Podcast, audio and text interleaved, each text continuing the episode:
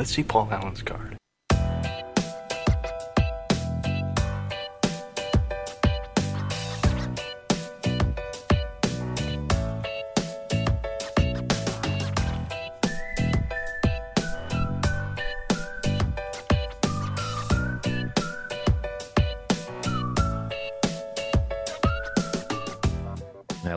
Welcome to Consumer Choice Radio. We are broadcasting here on the Big Talker 1067 FM every Saturday morning at 10 o'clock Eastern out of Wilmington, North Carolina. I'm one of your hosts, Yael Ossowski, broadcasting to you from Vienna, Austria. Uh, we are now the weekend of May, the second weekend of May. Great time yep. to be here, and I'm joined, as always, by David Clement over there in Ontario. How you doing, good sir? I'm doing all right. I'm doing all right. I feel like I'm slowly turning into Tom Hanks from Castaway, where the hair's getting longer, the beard's getting bigger. Um, so it's a new look. Um, but uh, right now, the only one who has to put up with it is my wife. So all is good. Well, then you you've also made very good friends with the volleyball, hopefully, and uh, you've yeah you've changed your lifestyle. I think we could all yes. stand. We could all stand to, to lose about forty pounds. Actually, I would take that part. That sounds not too bad. That's easy. Yeah, give me that. Um, so yeah, it's been a great number of days, and since we wanted to give you an action-packed program, as we always do, again, you're listening to Consumer Choice Radio. Website is consumerchoiceradio.com. You can subscribe to the podcast version of our radio show that goes out every week in Spotify or the Apple iTunes Store or whatever podcast app that you use. Uh, we've had some some great interviews here the last couple of weeks. It's been a lot of fun and great, and we've got another one thrown your way. So, uh, yeah, David, what's this one all about? What can our our listeners look forward to? Well, this week we uh, we got the chance to interview uh, our managing director Fred Roeder about intellectual property and patents, um, which is maybe doesn't sound like the most riveting topic, but uh, it's actually pretty important and pretty uh, relevant given the conversations about intellectual property and cures or vaccines for COVID. So we got the chance to pick his brain. Uh, he is a health economist uh, by training, and so uh, yeah, got the chance to pick his brain, ask some questions about IP and how this whole process works for finding a cure. It's quite complicated, so um, I'm sure our listeners will enjoy that. Awesome. We'll throw it to it right now. So uh, we'll go to live Yael and now to recorded Yael. Roll the clip, Jamie.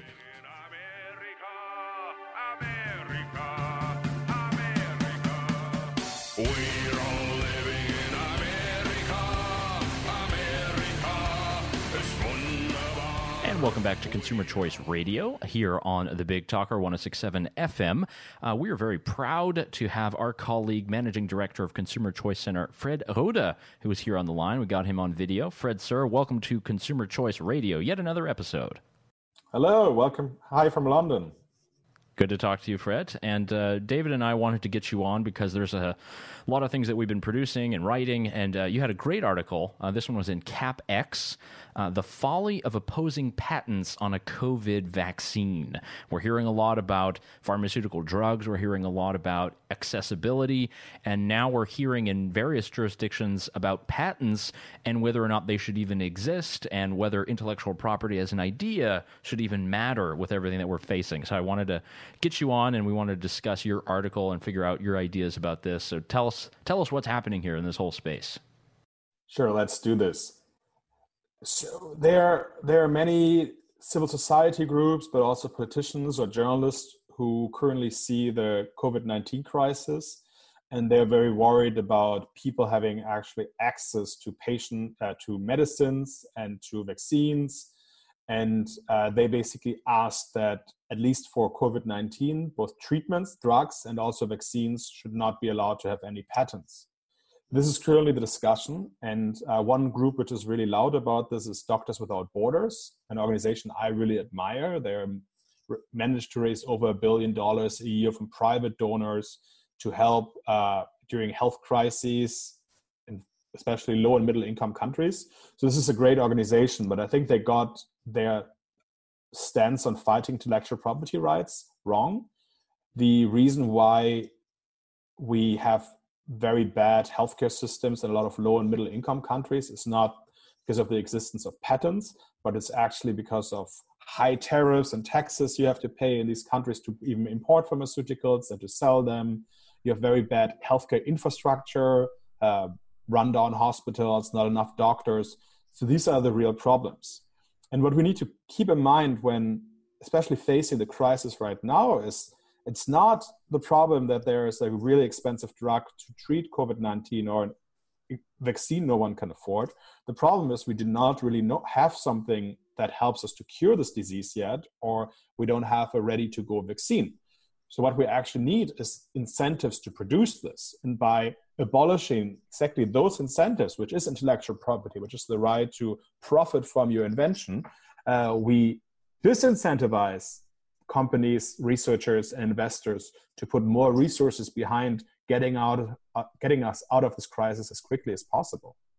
So, I mean, the cynics on the other side of this debate will say, well, if we have if we have intellectual property kind of hold true for this, the company that finds the vaccine or let's say a cure is going to use that patent and basically gouge the world um, to recover. Uh, based on your knowledge and expertise, is that likely? Are there examples that show us that that isn't the case? That that companies can find cures um, with IP and not end up in a scenario like that? Yes, absolutely. So right now there are over two dozen companies that uh, try to find cures and vaccines, working vaccines for COVID nineteen, and some of these companies have a very interesting track record of already inventing and developing vaccines and also treatments for viral diseases. And it's usually that pharmaceutical companies make actual profits and sell their drugs at high prices only in a handful of countries. These are countries where patients can actually afford this. The United States, Germany, the UK, France, Japan, and most other countries are receiving most of these drugs basically at production cost, which is not very high. If you, for instance, look at Gilead, a pharmaceutical company from San Francisco, they currently have also a drug uh, in trials which might help to uh, reduce the uh, mortality rate of COVID 19. Uh, it's not really clear if that works yet, but the same company has also drugs against hepatitis C, which really cures your hepatitis C. And they sell it for quite a high price in some uh, developed countries like the US or Germany. But in most countries, they give it away uh, for just a few hundred dollars for the entire treatment cycle. So um, they just give it to other companies in India or in South America um, to sell it at a much lower price. And if I say much lower, it's like 70 times lower than in developed countries. So if you're actually concerned about poor people in low and middle income countries having access to treatments, vaccines, and cures, you can actually see that companies that are able to make a profit of their drug in some wealthy countries also have the ability to almost donate or give these drugs uh, away uh, at, at cost in many uh, developing countries. You can see the same for HIV and many other diseases. So philanthropy in this industry is actually very large because the companies do not want that patients don't have access, but they also need to make some money because it costs about $2 billion to bring a drug to the market. And vaccines even are a bit more specific because a lot of vaccines are public private partnerships. So it's often the government teaming up with these innovative companies and helping to fund the development of this. And then there's usually agreement that um, this patent for the vaccine can also be used by other companies or the vaccine can be distributed at an already given price uh, to patients. Uh, we could see this, for instance, with the Ebola vaccine, uh, which I, I, believe Gilead actually also have, has uh, one Ebola vaccine. Um, so this shouldn't be too much a problem. But what is dangerous is taking the incentive away for companies to actually own a patent afterwards, because then no one would want to make this, these massive investments anymore. And right now, what we need is more investments and more incentives to cure diseases. Might have, I might repeat myself, but we so far can only cure 5% of all known diseases. And that means 95% of diseases we cannot cure yet. And COVID 19 is one of these uh, diseases where we're now basically shutting down the world economy because we don't know how to cope with it. And we need to accelerate access and uh, to to medicine and vaccines. But we can only do this by first accelerating the research because we don't even know what will come out and how this drug is going to look like. And it's the private sector developing these things. Yeah, and I think uh, if you I, I, guess it was almost two, three months ago, Fred. We had you on the program, and we were talking about um, the Carol Baskins virus. Uh, we call it the COVID. Um, that's our name for it. Um, we talked about that and sort of how it was developing, how it was spreading across, how it was affecting economies. Um, you are a health economist by training. One thing that we're hearing a lot about is essentially in some places we need to flatten the curve and all of this, and we, we need to do it as long as there's no vaccine, uh, which is you know not at all what, the, what we were told in the beginning. Um, I'm just kind of wondering what is the process for developing these vaccines right now? Like how many of these companies are trying to do it? Are we going to see more innovation from some of these companies, or is it all just Bill Gates? Are we just waiting on Bill Gates to come up with the, the solution to everything? You know, how's that working? Yeah, so there, there are dozens of companies currently working on a, on a vaccine, and they all have potentially different approaches towards it. It's trial and error. And most of these companies will fail, and their investments will uh, fail. I mean, they will lose money by trying to find a vaccine for COVID 19. And uh, some of these companies now receive also public support. Um, even as a small government person, I would say, you know, investing taxpayers' money in developing a vaccine for this uh, disease which cripples our economy is probably not the worst use of money. Uh, it's probably better than paying another year and a half for lowering schemes and bailing out uh, other industries. Um, and then basically how this works is some clinical trials have already started for some of these companies where they actually want to see if their way of using antibodies or whatever they do uh, works to create some immunity towards uh, COVID 19. Um, then, once they've figured this out, they need to uh, get approval for the vaccine, which probably will happen quickly because there's a political will to accelerate approvals from, for instance, the FDA in the US or the European Medicines Agency in Europe. Uh, usually, these things take years. Right now, these things go overnight it's very interesting that this is possible now, which hasn't been possible half a year ago. Um, but then we also need to figure out how to mass produce these vaccines. And there were, for instance, some news that some uh, parts of a vaccine can be actually grown in tobacco plants. So um, I, I, believe one company in North uh, in Kentucky is working on this. Um, so you basically need to because you need to have billions of doses, right? And that's not just that you switch on a factory and produce it, because you have also biological components of this. Usually what you do is to put a very weak strain or dead strain, non-active strain of the virus, something you bioengineered, which looks like it, into the human body, and then your body reacts in a way that it creates antibodies for the, uh, for the actual virus. Um, everyone who had the flu shot know, has, knows how this works. So um, but mass producing this so even if we might have good news in a couple of months that a vaccine has been found effective mass manufacturing this numbers of billions uh, will not happen overnight but that's probably a process of who knows six to 12 months and then you also need to distribute it i've been once in a warehouse for vaccines which was a wholesaler for vaccines and it has very complicated cooling chain you need to make sure the vaccine is not exposed to light. It needs to be stored at a certain temperature. You cannot shake it too much. Uh, so this is a very complicated uh, logistical problem as well, which will probably work fairly well in countries that have regular annual flu shots, such as most European countries, the US, Canada.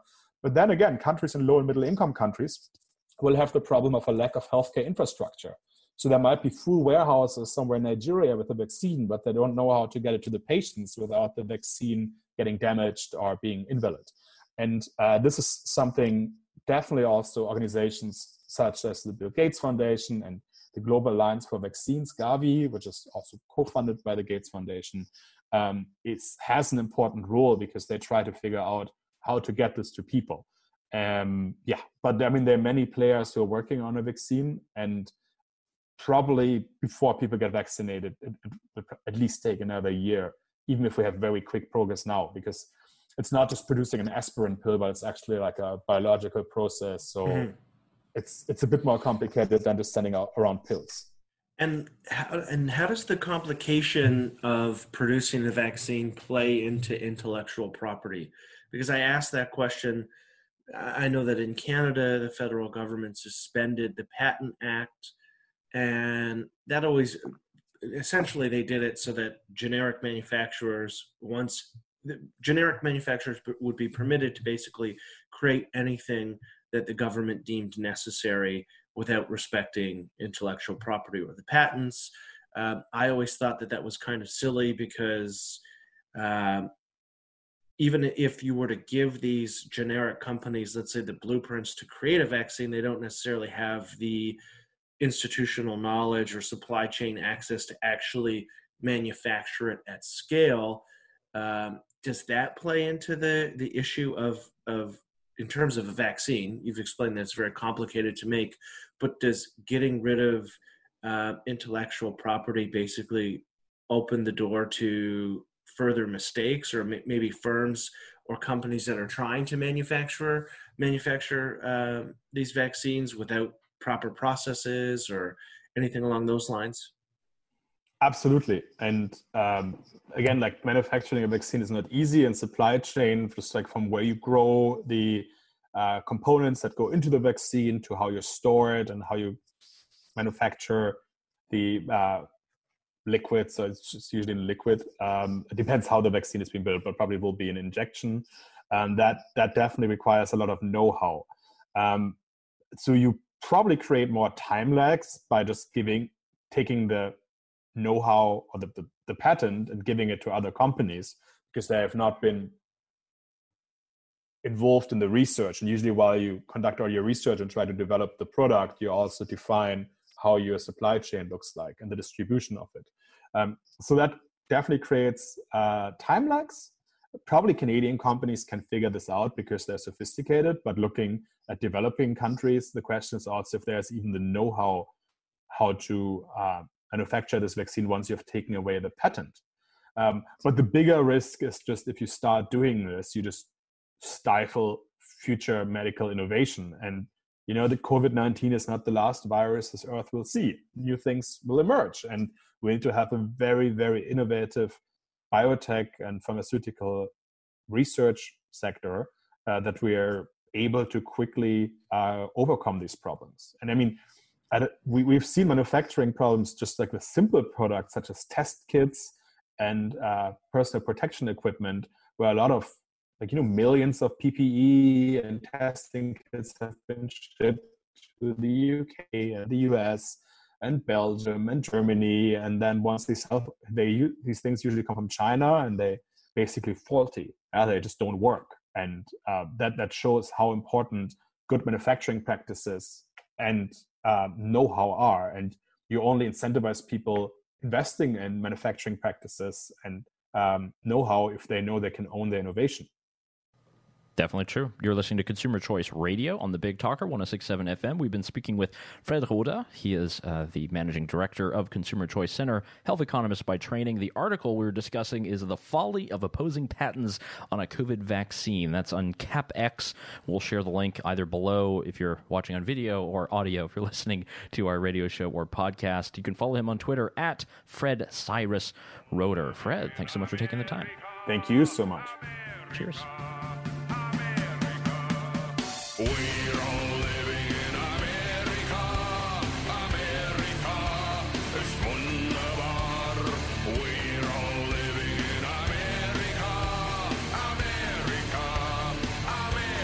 And we're back on Consumer Choice Radio with Big Talker 1067 FM. A great interview with Fred. Uh, the article that we discussed in CapX, uh, we'll link to that obviously in the description of the program here. And if you're listening on the radio or online, you can find that consumerchoiceradio.com. All right, David. I am armed with a couple of clips. I'm armed with a couple of articles. I just okay. want to make sure. I want to make sure you're also packing. Are you packing heat? Yes, I do have. Uh, I do have a clip myself, as well as um, an article uh, for us to chat about. Let's start off with a light note. Let's do one of your clips, and then we can jump into it. A lot of stuff to discuss from consumer perspective. Uh, take it away. Yeah. So uh, I feel like this is now maybe the second or third time we'll play a Bill Maher clip, but this, oh, this is okay. Bill, you only yeah, get three. Is... You only get three chances, by the way.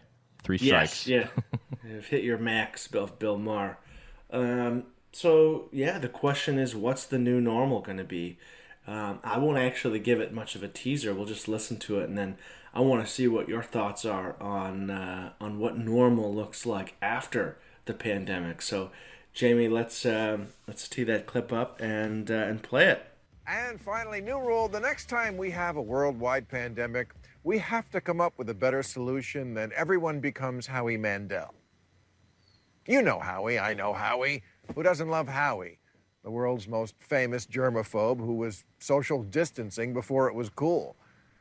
Well, now, of course, everybody's making the joke that Howie Mandel had it right all along. No, Howie would be the first to tell you he has a disease, OCD, that fucks up your life.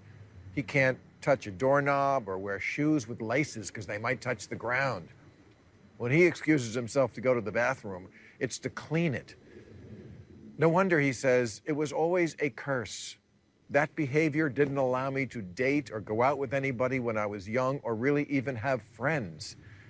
He also said, I'm always on the verge of death in my head.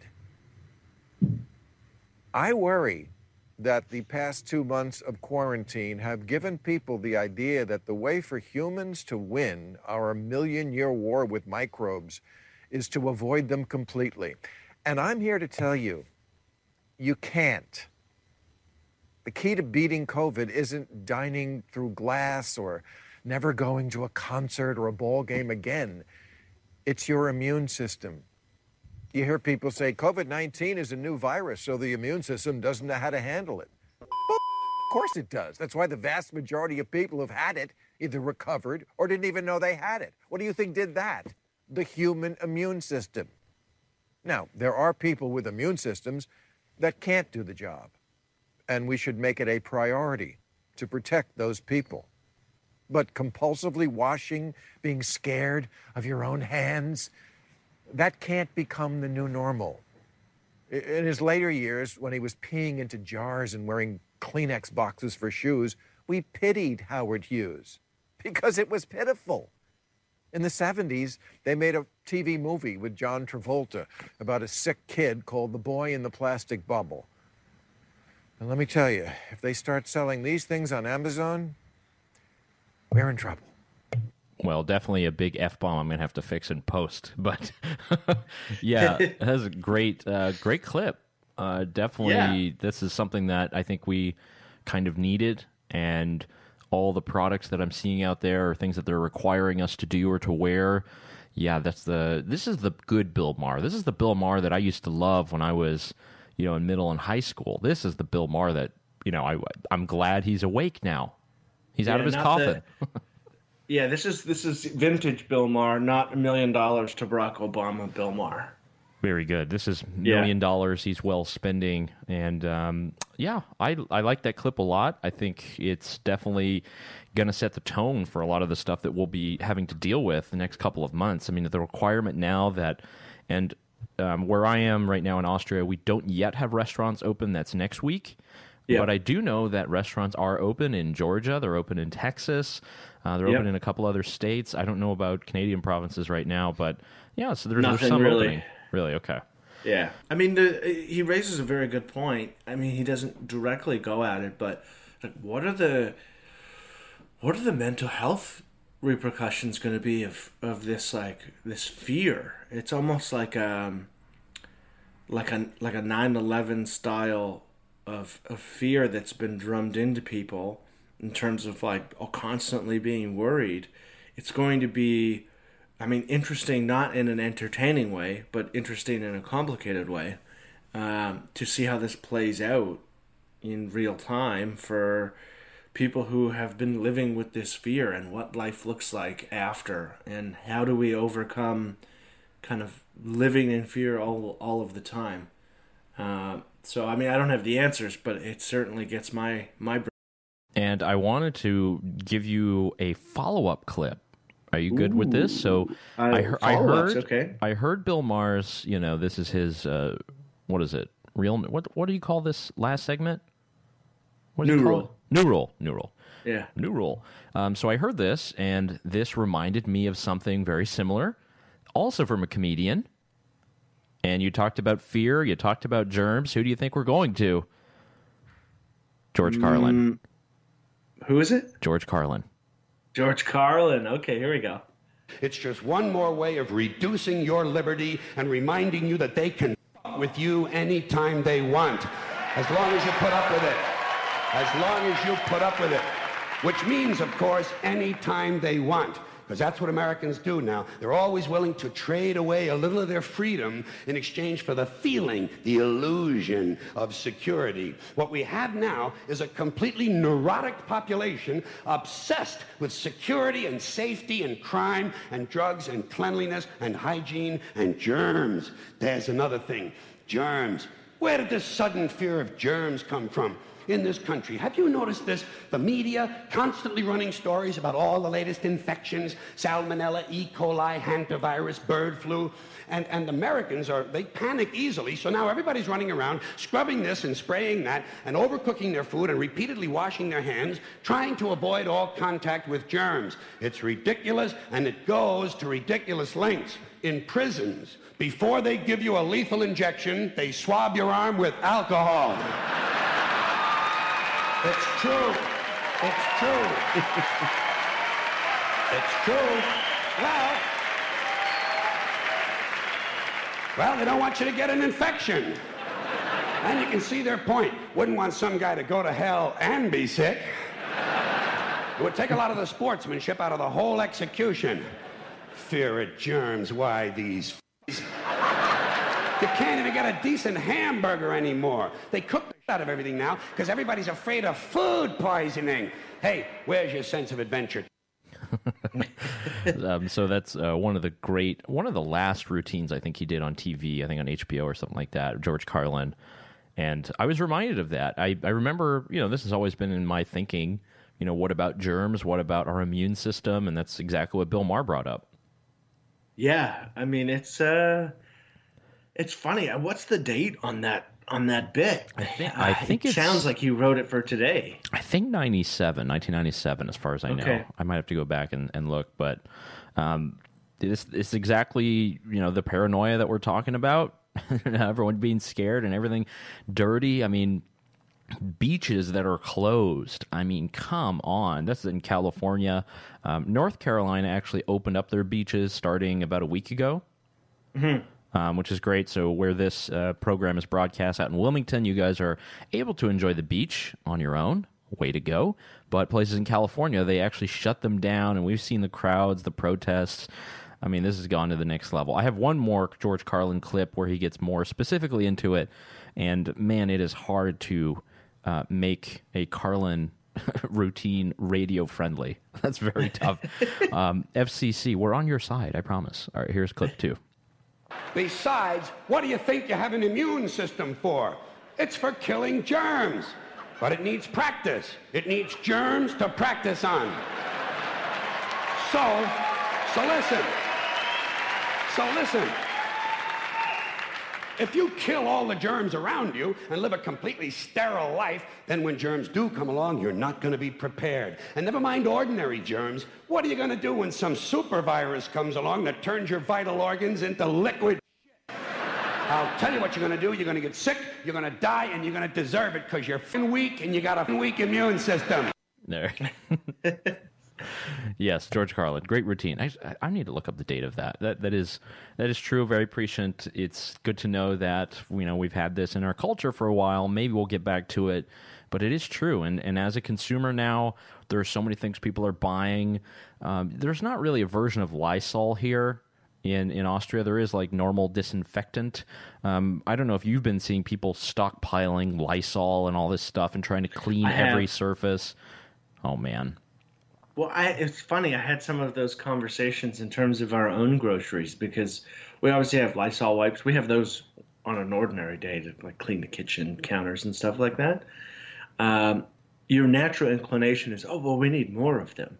But if you're not going anywhere, you're not you're you're not cleaning outside germs from your kitchen counter when nothing has changed. Are you more dirty now than before, or what?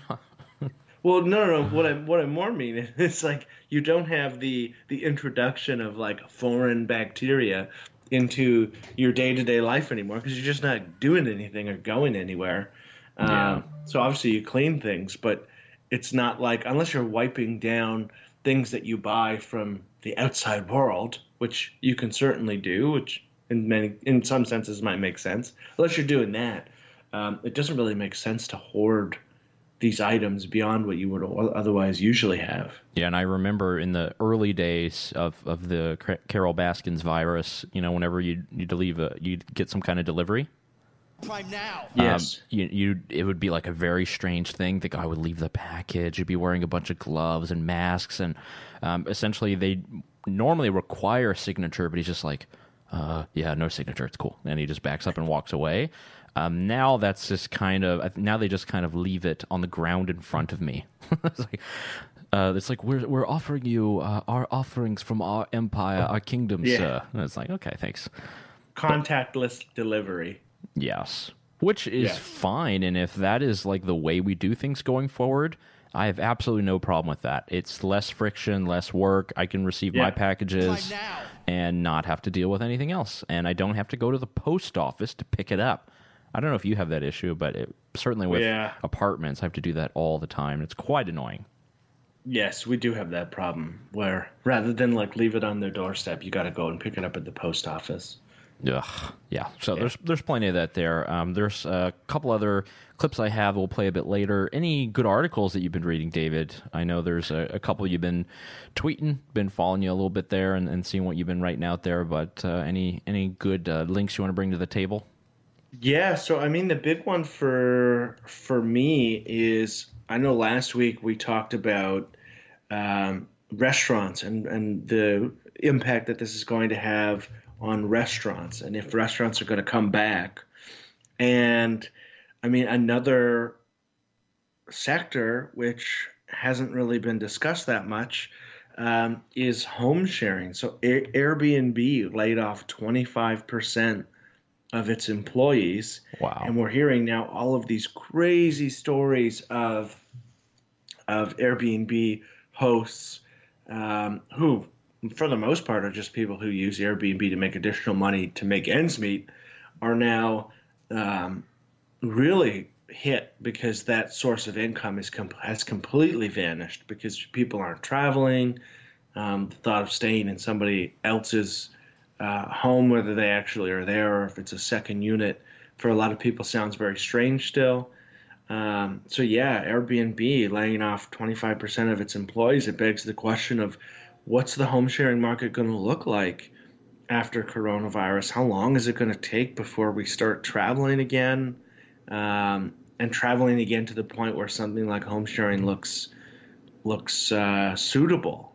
Uh, I mean, I don't know what your take on this is, but for me, it doesn't look very good. Yeah, and, and we were Airbnb host for a long time, super host, and uh-huh. you know it was great and fun, and you know got to meet a lot of people, and it was great. It wasn't necessarily you know an integral part of the income, but you know after a while you were able to kind of cover your rent and everything. But I think more for the people who saw this as a business model, and you know we're obviously talking about travelers and consumers, but there are a lot of people, you know, we have to admit it, there are a lot of people who bought out entire buildings or, you know, apartments mm-hmm. on their own and just rented those out. And, you know, they did all that not with cash, but they, you know, leveraged it. They did it with a mortgage, a second mortgage or something, and essentially they were barely they maybe they just made ends meet with all the people who were renting, or maybe they made a little bit of profit, but now they're on the hook to pay that with absolutely no income. So there's probably going to be a lot of people that will be defaulting on these types of mortgages. Yeah. Um, Airbnb is obviously, and, and most of the people they're laying off are, I guess, tech workers or maybe community managers or something. Uh, I can understand you're dealing with less hassle because nobody's booking mm-hmm. anything on the platform. Um, I do yeah. have I have a friend in Budapest. She put hers up and you know is basically just desperate. Is like, look, I will cut the price in a third, and then please somebody come and stay at my apartment, please, yeah. please, please. Oh man, yeah, that I can tell. There's there's a lot of uh, sharing economy things that are doing very well right now, specifically deliveries and things, but definitely for Airbnb, yeah, not going very positively there. No, no, dark times. So hopefully they'll recover. Hopefully we'll be back traveling again sooner than people think, and Um, people can start renting those rooms and units again, but who knows? It's uh, It's a strange world out there. Indeed. very strange world. You took the words out of my mouth. Thank you, Bernie. Very true. and uh, you know, there's there's a couple other articles that I saw uh, that are related to this. Obviously, there's a, a lot of lawsuits that are being drummed up. Um, so I, I wrote a piece for our blog uh, about the situation in Austria, where essentially Austria there weren't that many cases in the city of Vienna, the capital. It was mostly out in the ski huts and in the ski towns. And the one of mention is Ischgl, uh, which is in Tyrol. And what you had there is an area where apparently the bartender had caught COVID. Uh, oh, good God, Carol Baskin's virus. And then a lot of people who were visiting. I mean, this is a party place, right? So people are doing shots and hanging out and throwing darts and playing axe games and doing all of that. And it spread pretty quickly. And these are all tourists who all went back to their homes and countries all across Europe. So it was declared a hotspot. And then the idea that a lot of people are having, uh, specifically a consumer group here in Austria, well, we're going to sue the province, we're going to sue the authorities, we're going to sue the owners of the ski huts, and you know they're going to pay. They're going to pay for this because they didn't close down early enough. And this is the kind of stuff where what we know now is not what we knew those months ago. And I don't know how much liability you can really lay at the feet of these people. Um, I think the better approach of, of a state like Missouri is you sue the Chinese Communist Party, sue the sue China for you know unleashing this upon the world. Uh, who knows?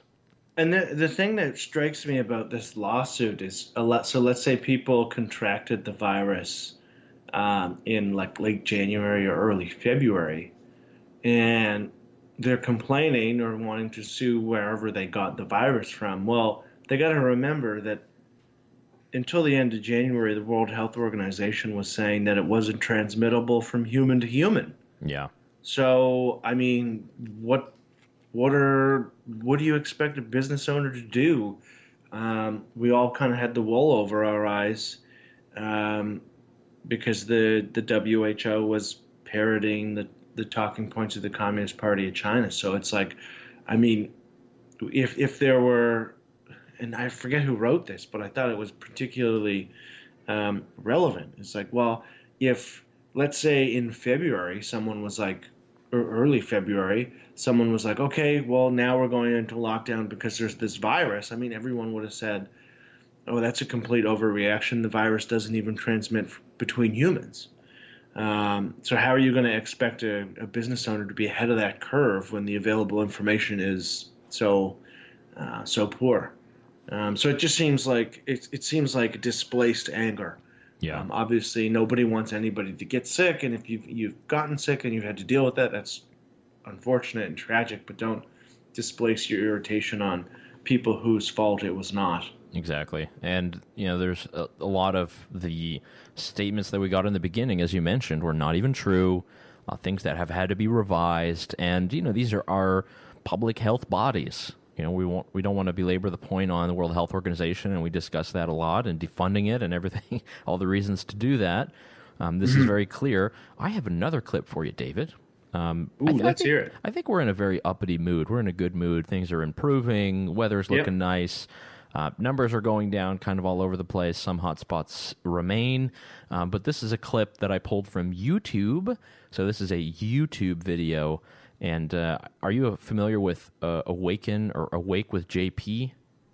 I am not. Okay, so I have to give a tiny bit of context. So this is a guy. He's got like super long red hair, and essentially he's he's playing the uber woke guy. I mean, it's a it's a Okay. shtick. He's playing the uber woke guy, very pro vegan, pro.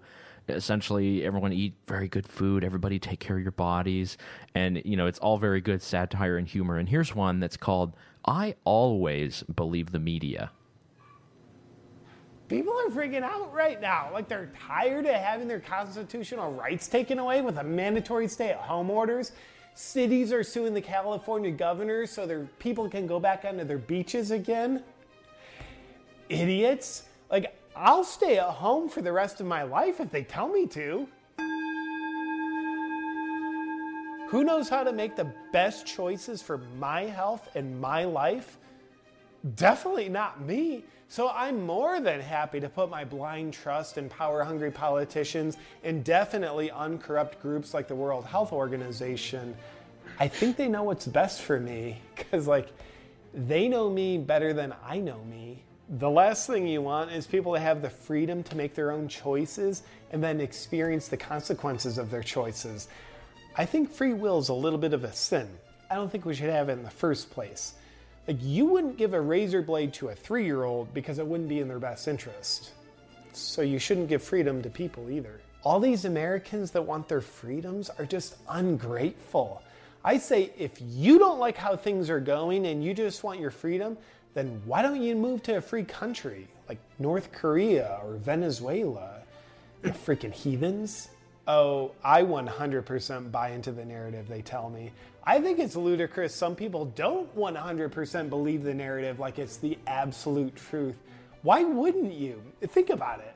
If you were in charge of a giant, powerful business that pretends it's a charity like the World Health Organization, you wouldn't spend your time carefully crafting your message to manufacture consent with the public to get them to go along with your mysterious agenda that's in your best interest that you tell them is in their best interest. You'd probably just get up to the podium and have a spontaneous conversation and see what comes out of your mouth while you're riffing. I think that's what they're doing. That's why when Trump gets up there and talks about things like injecting Lysol, it seems so out of the ordinary because he spends months carefully crafting his message. I also find the more scared I am, the more unwilling I am to believe anything other than the original narrative that they told me that they're still telling me, even hmm. when new, more accurate information emerges. yeah, so that's Awaken with JP. Uh, good stuff, good content as always. He has uh, some very good videos. He's had actually probably some of the best content out on YouTube last couple months. That's that's pretty funny. I so I do recognize his voice. I've seen him do some good content on uh, on vegans and and all sorts of other things like that. That's pretty funny. Yeah, it's just like hippie stuff, and I love this because you know it is very much true. And apparently, there's a new thing that came out saying that uh, this is from the World Health Organization that apparently we should now look towards the Scandinavian countries uh, for the example of how to deal with the virus and the lockdowns, uh, specifically Sweden. So, what is going on? What? Who are we supposed to be listening to at this point? I, I have no clue right now, and I I, I do pity uh, many people who feel very anxious about this, and many people who essentially have had their livelihoods taken away because of bad advice or maybe the wrong approach. I mean, this is the thing: we have the pandemic, and then we have an infodemic um, which Ooh, is that the information that. thrown at us is everything from being purposely false. So, like, you shouldn't wear a mask. Masks don't work. I mean, that was obviously false. Um, things like the virus doesn't transmit between people. That was obviously false.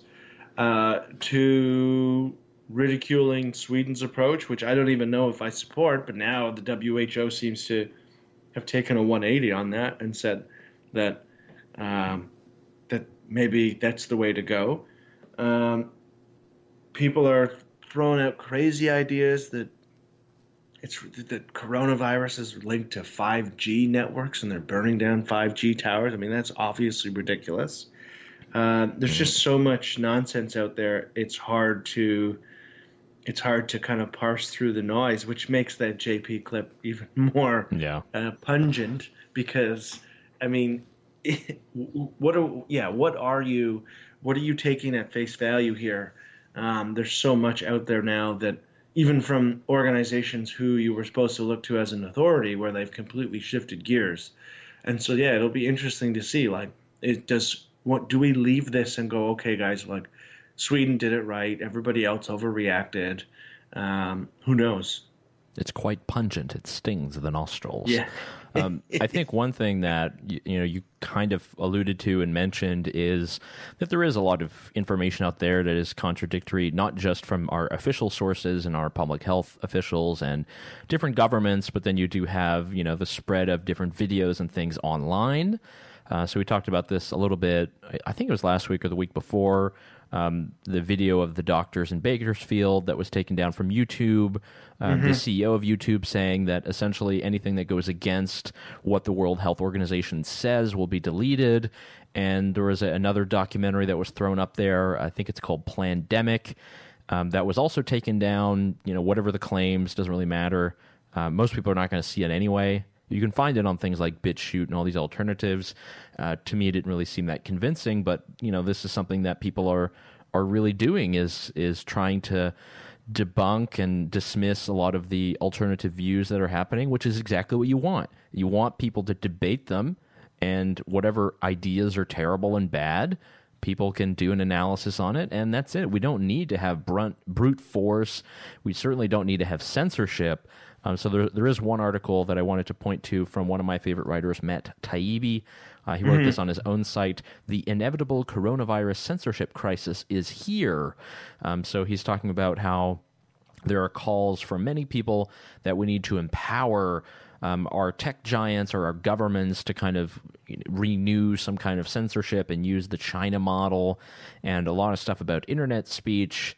I know that there's now this Facebook committee that's set to, I guess, be in sort of like an appellate court or an appellate body um, forever whenever people are are trying to um, make sure that their posts get restored after they've been deleted. I mean, there's just a lot of this stuff out there, and and a lot of it is just ridiculous. And I think we should not be afraid to hear or see information and judge it as such. Because if we just, you know, empower these people to shut it down, we're assuming everyone is stupid, everyone's an idiot, and people can't think for themselves. I actually want to give you a test, David. I want to test if you say this is true or false. Okay, here we go. This is um, from one of these conspiracy videos. I don't think it's the pandemic, but it's one of these. And this is about the origin of the virus and, and some of the information. Okay. Wait till you see this. So I'm got Google Translate here. You can do this yourself, and I'm gonna put in here uh, COVID and get the translation. So this is the Hebrew translation here. Okay. Now let's just put that translation here. and we'll put it to English. Mm-hmm. Kobe. So COVID, COVID 19 translates into Hebrew as Kobe, as in Kobe Bryant. The whole world is a stage, folks. I mean, this is the kind of stuff that people are watching, and, and YouTube is using its time to go and, and shut it down because they, quote, violated community guidelines. I mean, come on. I mean, I'll say this very bluntly: it shouldn't be illegal to be an idiot, um, or it shouldn't be illegal to be wrong. That Yeah. guy sounds like he fits into both categories. I mean, there are actually a huge amount of Kobe Bryant conspiracies because Oh, man. because he I think he he died in the helicopter accident in Yes. January or something. And there's and it was around the same time that you know there was a lot of stuff coming out. Just hilarious. Kobe, oh, Kobe Oh, Bryant. boy. Maybe that's actually a better. Well, no, that'd be bad. I don't want to call it the Kobe virus. That'd be bad. No, No, that would be mean. Good guy. We don't need to do that. It's Yes. just the Carol Baskin virus. It's the Carol Baskin virus. Yes, true. So that's the kind of stuff that people are getting up in arms about, and you know, half of my Twitter feed and Facebook feed is people policing that, which again is fine if you have the arguments and you're debating it, and that, that's awesome and great. I don't think you need to, because what we're dealing with is you and I are talking about it not because it's a valid point of view, but because people went out and deleted it, and you have censorship. So this is the the Streisand effect. Yeah. The, the idea Yeah, of- exactly. of trying to cut something down and cover it up, and in doing so, you draw way more attention to it. And that's what these people do. It's sad. Yeah, and and uh, I think the the adage, the old adage is the best disinfectant for bad ideas is sunlight. Um, and having these ideas be like us listening to that doesn't turn a light bulb in our heads where we're like, "Oh yeah, maybe it is linked to Kobe. Maybe there is some grand conspiracy." Just makes us think that these people are stupid. Yeah. Um, that's okay. That's actually part of the point of um, of being able to talk about ideas and have these conversations. And like you said, I mean, it only becomes more prominent, like that video of the doctors. Uh, it only becomes more prominent when you rip those things down, because then everybody starts looking for them. Exactly. Um, and it, be- it becomes the story in and of itself. It isn't about what the doctor said anymore, which could, let's say, been a news cycle at best. Uh, it then becomes multiple days of coverage because everyone's like, well, why did they take it down? I'm going to have to look into what they had to say. Um, and then you have more people watching it. And if you're on the side of those who think that those things need to be taken down, you've kind of defeated your original purpose because more people end up watching it. Yeah, and that's exactly the problem with a lot of this stuff. It's why we don't need to have these big censorship organizations, and we shouldn't be, you know, using our time to do this. It's the same with legislation. You know, we mm-hmm. don't need to treat consumers like they're kids or they're idiots. People can come up with things on their own, and the best person to know what's good for you is you. And you use advice from multiple people, from professionals, from your family, from friends to make that determination. We should just allow people to do that. So that's uh, Kobe. Yep. Kobe. Yeah. Strange world out there. It, it is a strange world out It's a there. strange world out there. So other other things I kind of got on my radar. Um, there's there's been uh, you know a lot of stuff about uh, what's happening with uh, national security threat in China. You know, there's there's been a lot of that. Um, another one that is also very interesting is the call to hashtag cancel rent. Yes. Now This is picking up steam. yeah, this is get, it's getting pretty interesting. Um, that you know there is a lot of people that are working on this. I know we, we've talked about this in the past, but you know this is picking up a lot more. I, I heard from our, our colleague uh, Fred today actually that in in Berlin they're having their own issue there where they've actually given a maximum rent. Okay. So there's rent control now, you know, from the other way that they're just capping all rents and doing that sort of in a temporary thing, but it's currently undergoing some kind of court process. And then essentially people are maybe going to be liable for paying back that rent that they did not pay before. So essentially people are going to have to save money on their own in some side account to be able to pay for it's it's getting insane. Strange. Yeah. I mean, what are they going to do for mortgages? That's a, that's a huge question. Like, are they are they going to cancel mortgage payments? I mean, that's really the only way this Yeah. works. They're just basically kicking the ball down the field, um, but that's not any solution unless you have mortgage forgiveness. Then the obligation could be paused or disappears. But even then, in in some senses, I I know. Um, in Canada at least, when they have offered mortgage deferrals, you still pay you you're still paying interest on the deferral. yeah. So it's not I mean, it's more of a situation where like, oh, you really can't pay. Okay, well you're not going to have to pay this month, but we're going to charge you the interest and add it on to that next month when you can pay. It's not Wow. canceling the mortgage payment for the month. So unless you cancel um, mortgage payments for a month um, or postpone them interest free and add them on to the end of the mortgage, maybe um, you're not going to be you're, you're you're you're not solving anything. You're just moving the obligation from one group to another, um, and then they're going to either foreclose or default or run behind and run penalties and That's crazy. who knows what. Yeah, it's And just then- another argument to open up more, man. Yeah. Let people get Yeah. back to work. This is insane. Well, so there was this. I got to thinking about this um, in Ontario because just now the province announced that pretty much all businesses with an entrance that's like street accessible um, could offer curbside pickup for their products. And in my head, I'm going, well, wait a second. Why wasn't it always like that for everything? Yeah. I, I understand that you defined it based on essential and non-essential, but why did we do that? Like, why? I mean, should a video game store with one or two employees in the store?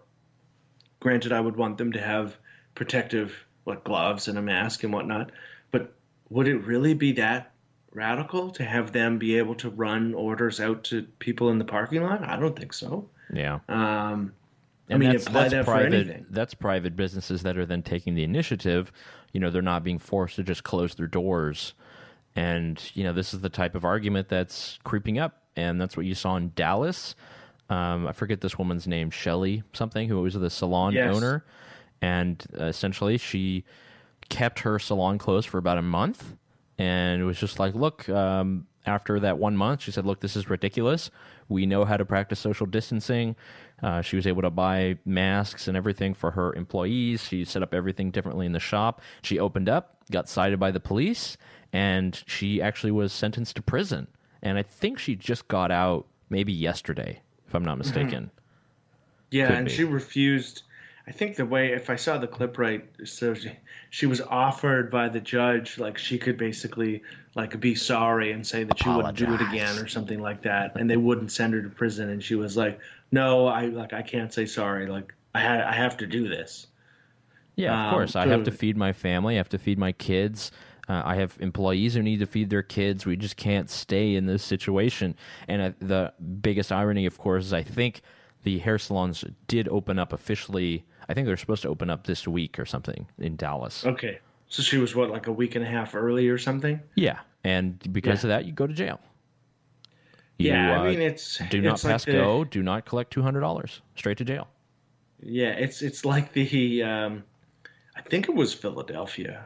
I'm not sure which U.S. city it was, but one of them that has like a mandatory mask rule, which I'm actually not opposed to.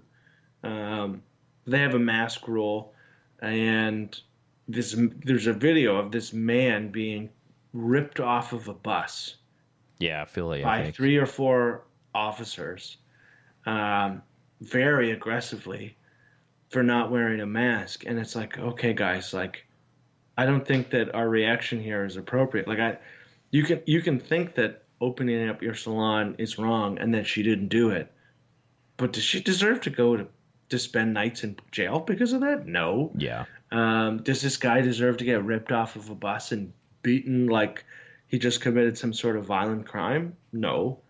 Um, and so we have. There's also the, the the criminal justice side of all of these discussions, where it's like, okay, this is like the reality of enforcement is all of these very intense measures, and you got to be comfortable, basically forcibly um, dragging someone off of a bus for not wearing a mask. Uh, And- or you and- have to be comfortable with sending Cheryl, the salon owner, to to prison for a week um, because she wanted to serve customers. I mean, that, that makes me uncomfortable. laws have consequences, you know, and, and the problem, Yes. the thing is, is there have been some police unions that have come out and said, look, the job of our police is not to enforce social distancing. That's not the best use of our time. It's not the best use of our resources. And it makes us look bad. of course, it makes you look bad. If you're the space police now, you know, these used Yeah. to be people who would uphold the law, you know, when someone was being injured or they saw some kind of disturbance of the peace. Well, does that mean that anyone who's not wearing the mask is now disturbing the peace? I mean, this is the kind of stuff where the politicians, the ones who write the laws, you know, there are consequences to that. It's not Yeah. just in a vacuum, guys. Um, I do have one favorite tweet before we end, David. Favorite tweet from Elon Musk, May 2nd. Okay. Um, I think he's having some some debate about lockdowns, and we talked about Elon Yeah. Musk last week. Um, my favorite tweet from him: "There will be no Mars if we let them take our freedom away." oh, that's good. I love it. Yeah, that's He's that's a new Elon. father too. He's a new father. I have no idea how to uh, pronounce his child's name. Yeah. Um, well, I don't know I- if he was on acid or something when the kid was born. but I, Um, I don't even know how. I mean, this is a very stressful time, and I've been there, being a dad, and your your you know your partner's about to give birth. Uh, it's a Yeah. super stressful time, and I don't know how he has so much time to run a factory and do all this stuff, and, and be able to tweet and, and sling insults online. I, I got to give it to Mr. Musk. So, uh, congrats there, fellow dad. And it is true, there will be no Mars if we let them take our freedom away. Yes, exactly, exactly. Yeah. We, that's good. I love it. Yeah, that's very good.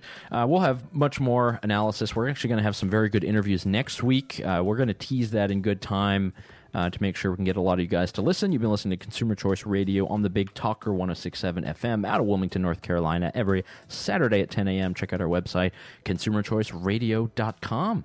We'll check you next week. I'll talk to you soon.